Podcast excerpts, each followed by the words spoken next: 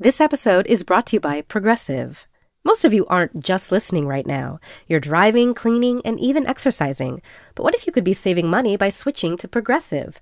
Drivers who save by switching save nearly $750 on average, and auto customers qualify for an average of 7 discounts. Multitask right now. Quote today at Progressive.com. Progressive Casualty Insurance Company and Affiliates. National average 12-month savings of $744 by new customers surveyed who saved with Progressive between June 2022 and May 2023. Potential savings will vary. Discounts not available in all states and situations. Futuro. We're going to be the first on everything. In number of deaths of coronavirus, in number of people unemployed, it's really scary.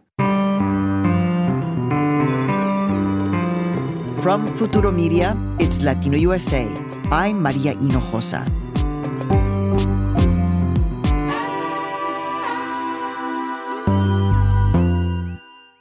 Brazil recorded its first death from COVID-19 on March 17th.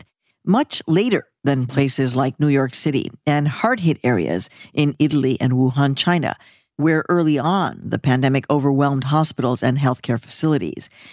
But despite the late arrival of the coronavirus, as of mid-June, Brazil was registering over 850,000 cases, and it had jumped to the second spot in the list for the highest death toll in the world, right behind the United States. Jair Bolsonaro, the country's right-wing nationalist president, has dismissed the threat posed by the virus from the very beginning. Back in early May, he was asked by journalists about the rising death toll. In response, he simply answered, "So what? What do you want me to do about it?"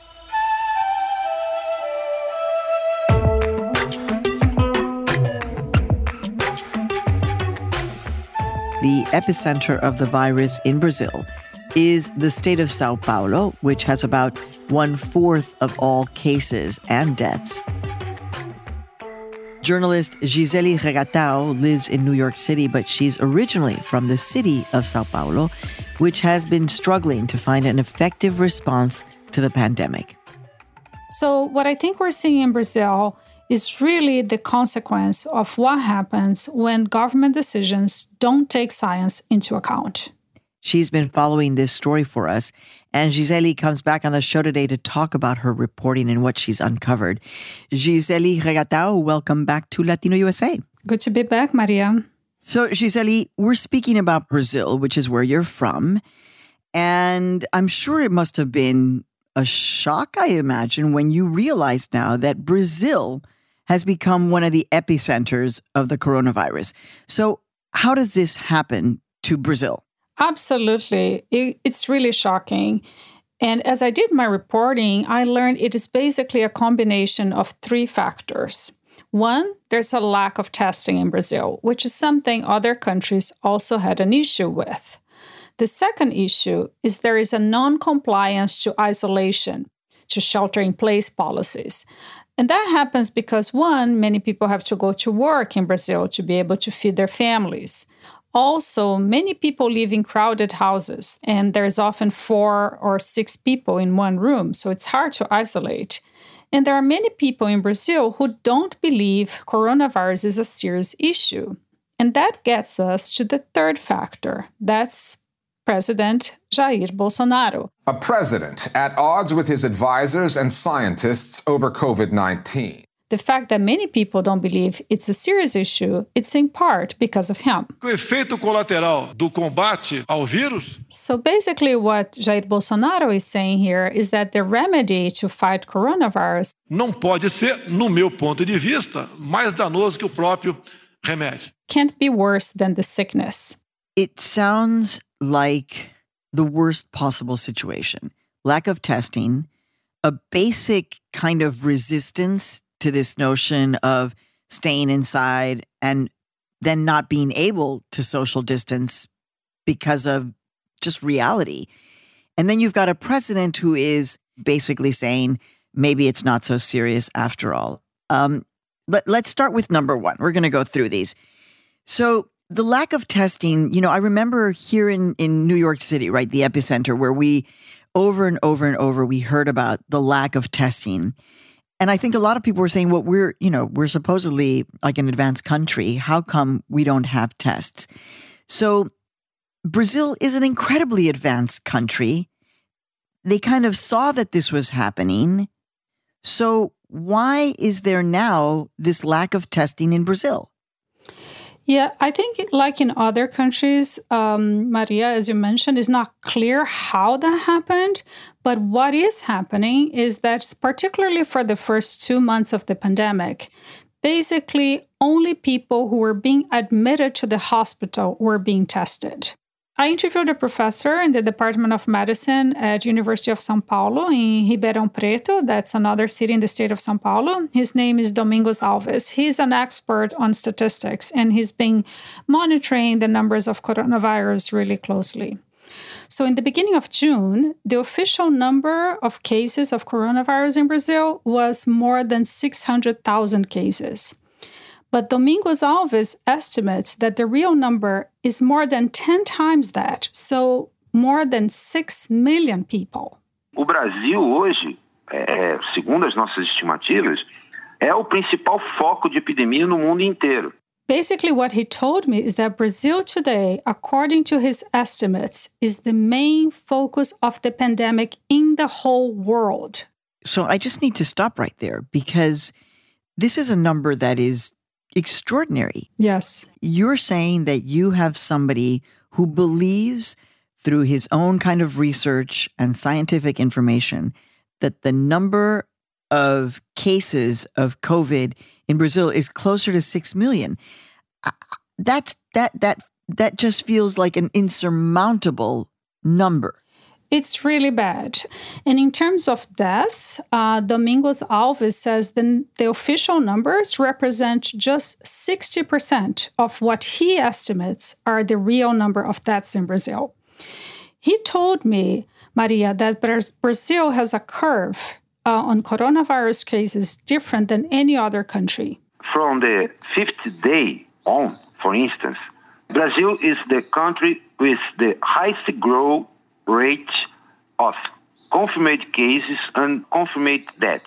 I interviewed him mostly in Portuguese, but he also spoke a little English. But here he's telling me that in day 50, after the first case in each country, most countries' curves were going flat or starting to go down. What he's saying is that in Brazil, after day 50, the curve was still going up. And is that because there really wasn't this kind of national response, closing down, social distancing, et cetera? Is that why? Yes. The lack of isolation has been a big factor in Brazil. The lack of testing as well, because people don't even know who is infected, right? But in terms of the isolation problem, Maria, overall, Brazil's isolation rate, which is something that the cities in Brazil and states have been measuring and releasing that number, is not something I've seen in other countries. But on average, it just got about to 50%. And when you take into consideration the number of beds in hospitals and the number of cases in Brazil, that number should have been at least 70%. Well, now, by some measures, if you think about it, Brazil is about as big as the United States geographically, and people may forget about that. It's also the most populous country in Latin America. I mean, it's vast, it's large, it's diverse. So it's really hard to generalize. But from your reporting, Gisele, how are people in Brazil coping with the spread of the coronavirus?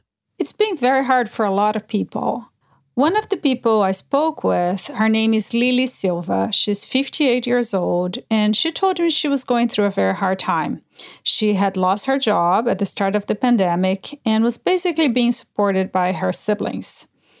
And Lili lives in Brasilândia, in the extreme north of the city of São Paulo.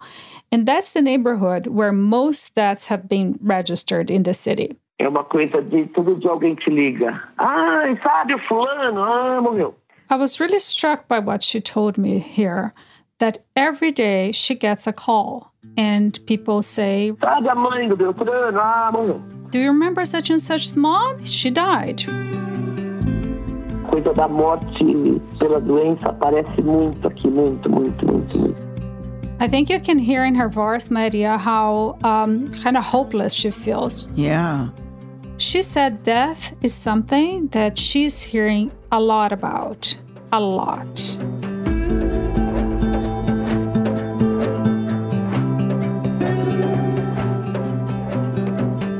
So some skeptics might say, well, you know, that happens.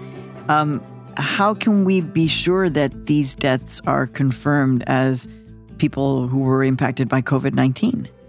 A lot of them are not. Lili Silva told me that nobody really gets tested in her neighborhood, that she only hears about people getting tested when they are admitted to the hospital. In the city of São Paulo, there are about 5,000 deaths of coronavirus, but the city is also releasing next to that number a number of suspected cases. And the suspected deaths, it's almost another 5,000.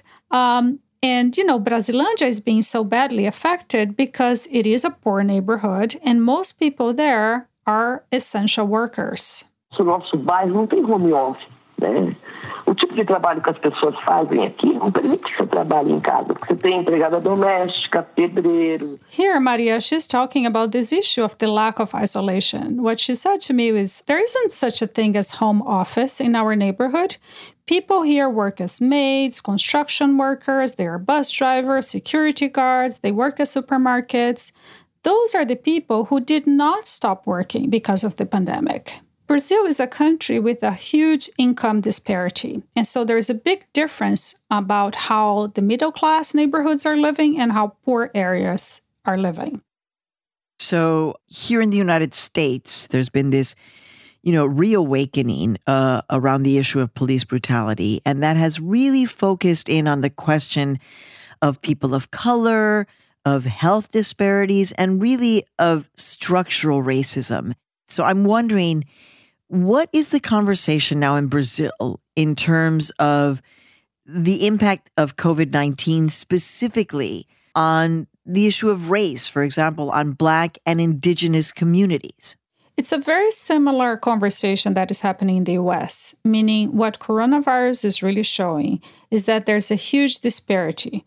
There's a big inequality in Brazil, and even much bigger than in the U.S. So, for example, more than half of Brazilians identify as Black or brown, and they have been heavily affected by COVID. About 1/3 of the deaths in Brazil have been of Black or brown Brazilians. And many indigenous communities have also been affected. Indigenous communities in Brazil live mostly in remote areas of the country, in the Amazon, in areas where it's far from hospitals, so they are isolated, they are more vulnerable, and they have less access to resources. And there have been reports not only of several deaths in indigenous communities, but of deaths of leaders of indigenous communities. So people with very important roles in their communities losing their lives to COVID-19.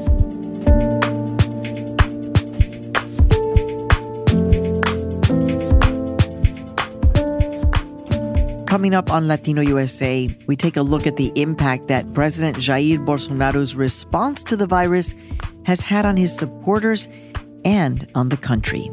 The denial of Bolsonaro's supporters are so strong, like almost a religion. Stay with us, no te vayas.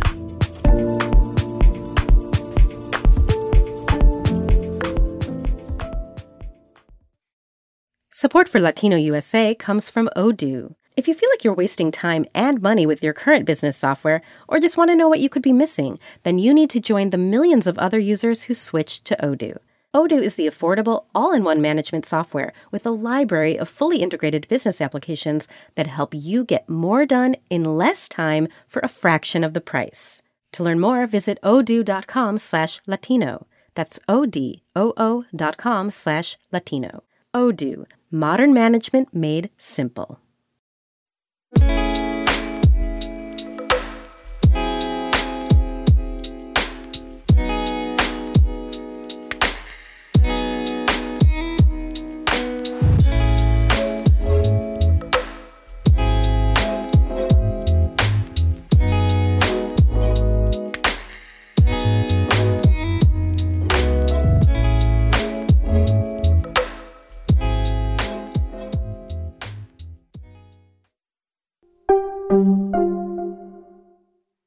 We're back.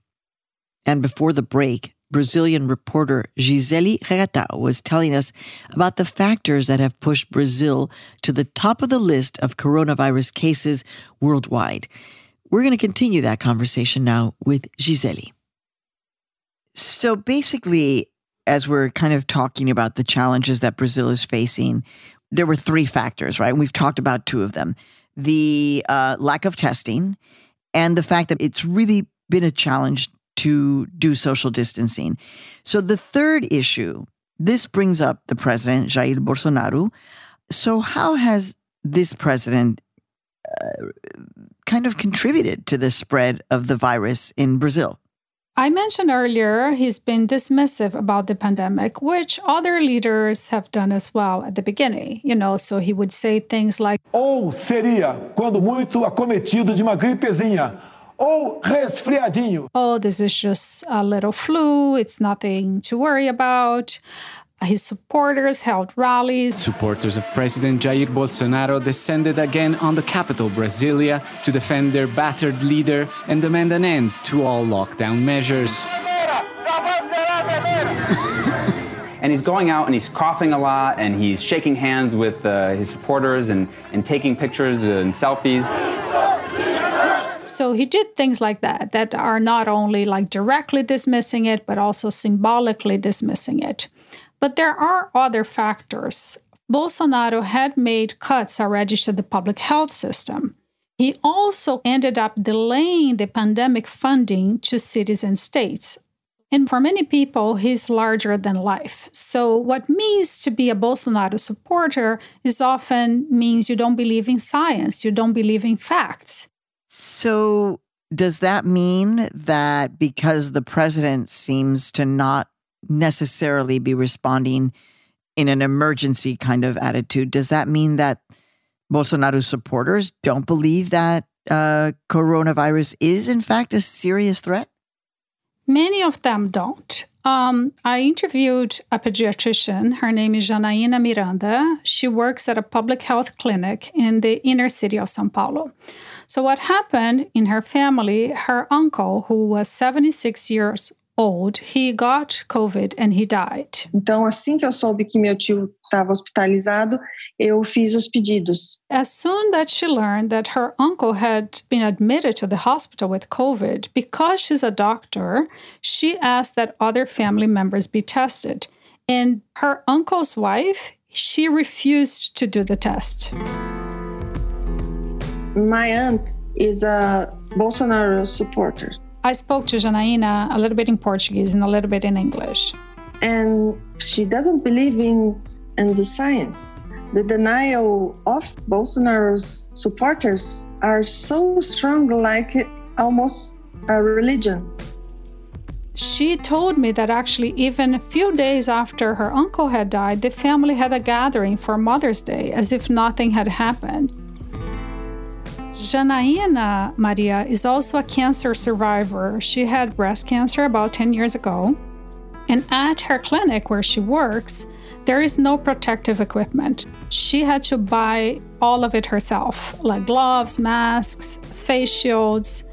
She told me she fears for her own life. I'm scared and I'm anxious because the death is possible.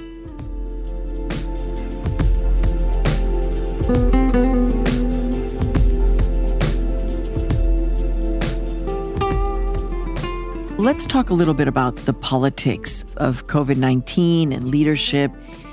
You know, President Trump has been roundly criticized for not having a science-based response to the pandemic.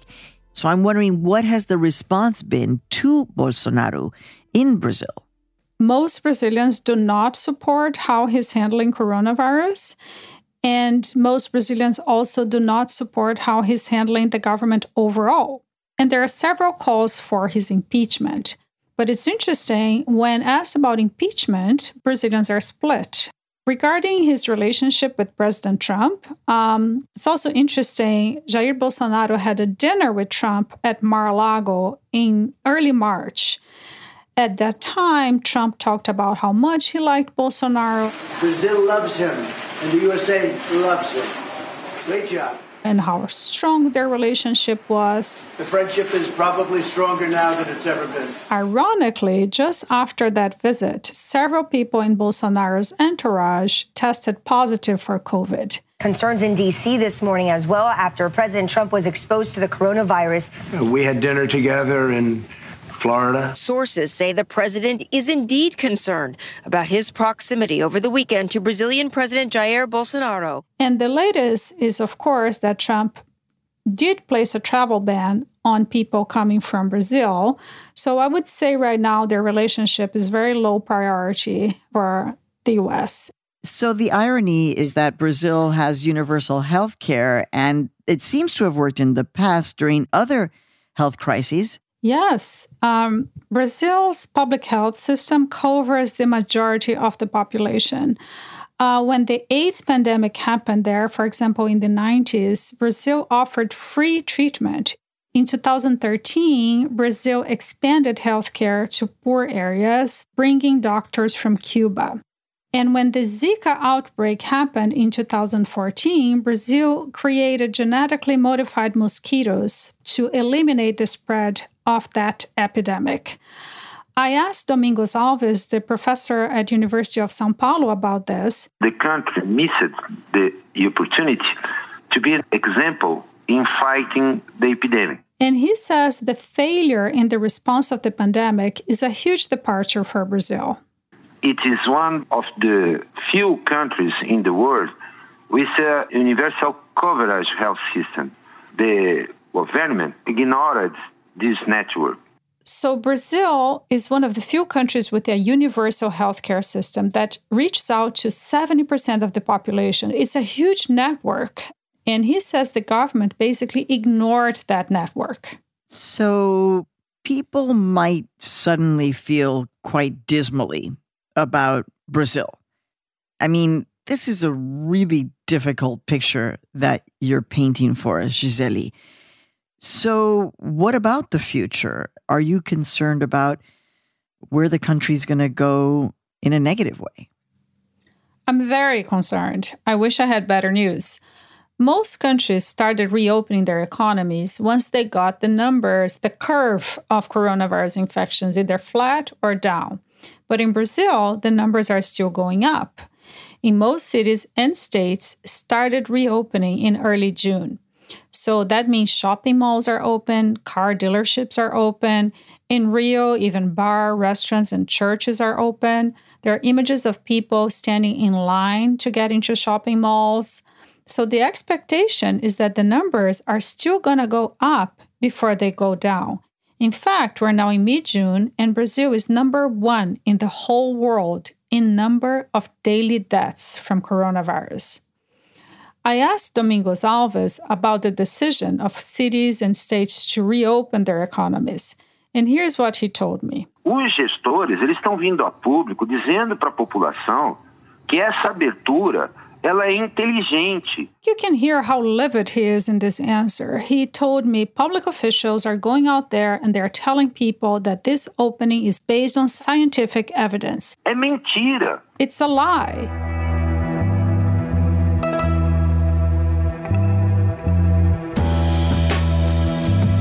That really says a lot about what's going on in Brazil. When you don't believe in facts, when you don't believe in science, that's what happens.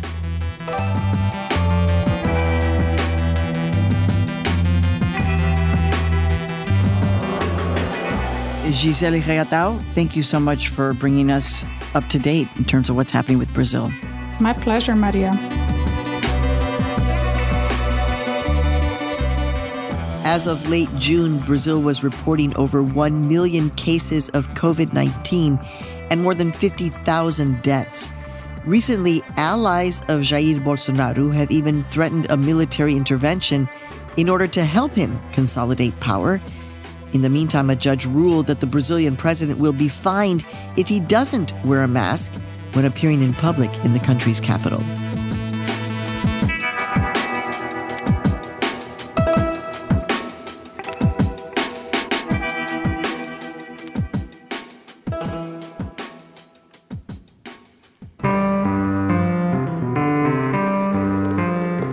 This episode was produced by Gisele Regatão with help from Luis Treyes and edited by Sofia Palizaká.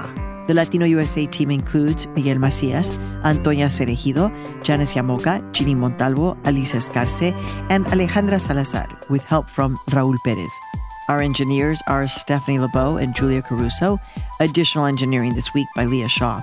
Our director of programming and operations is Natalia Fidelholz. Our digital editor is Amanda Alcántara.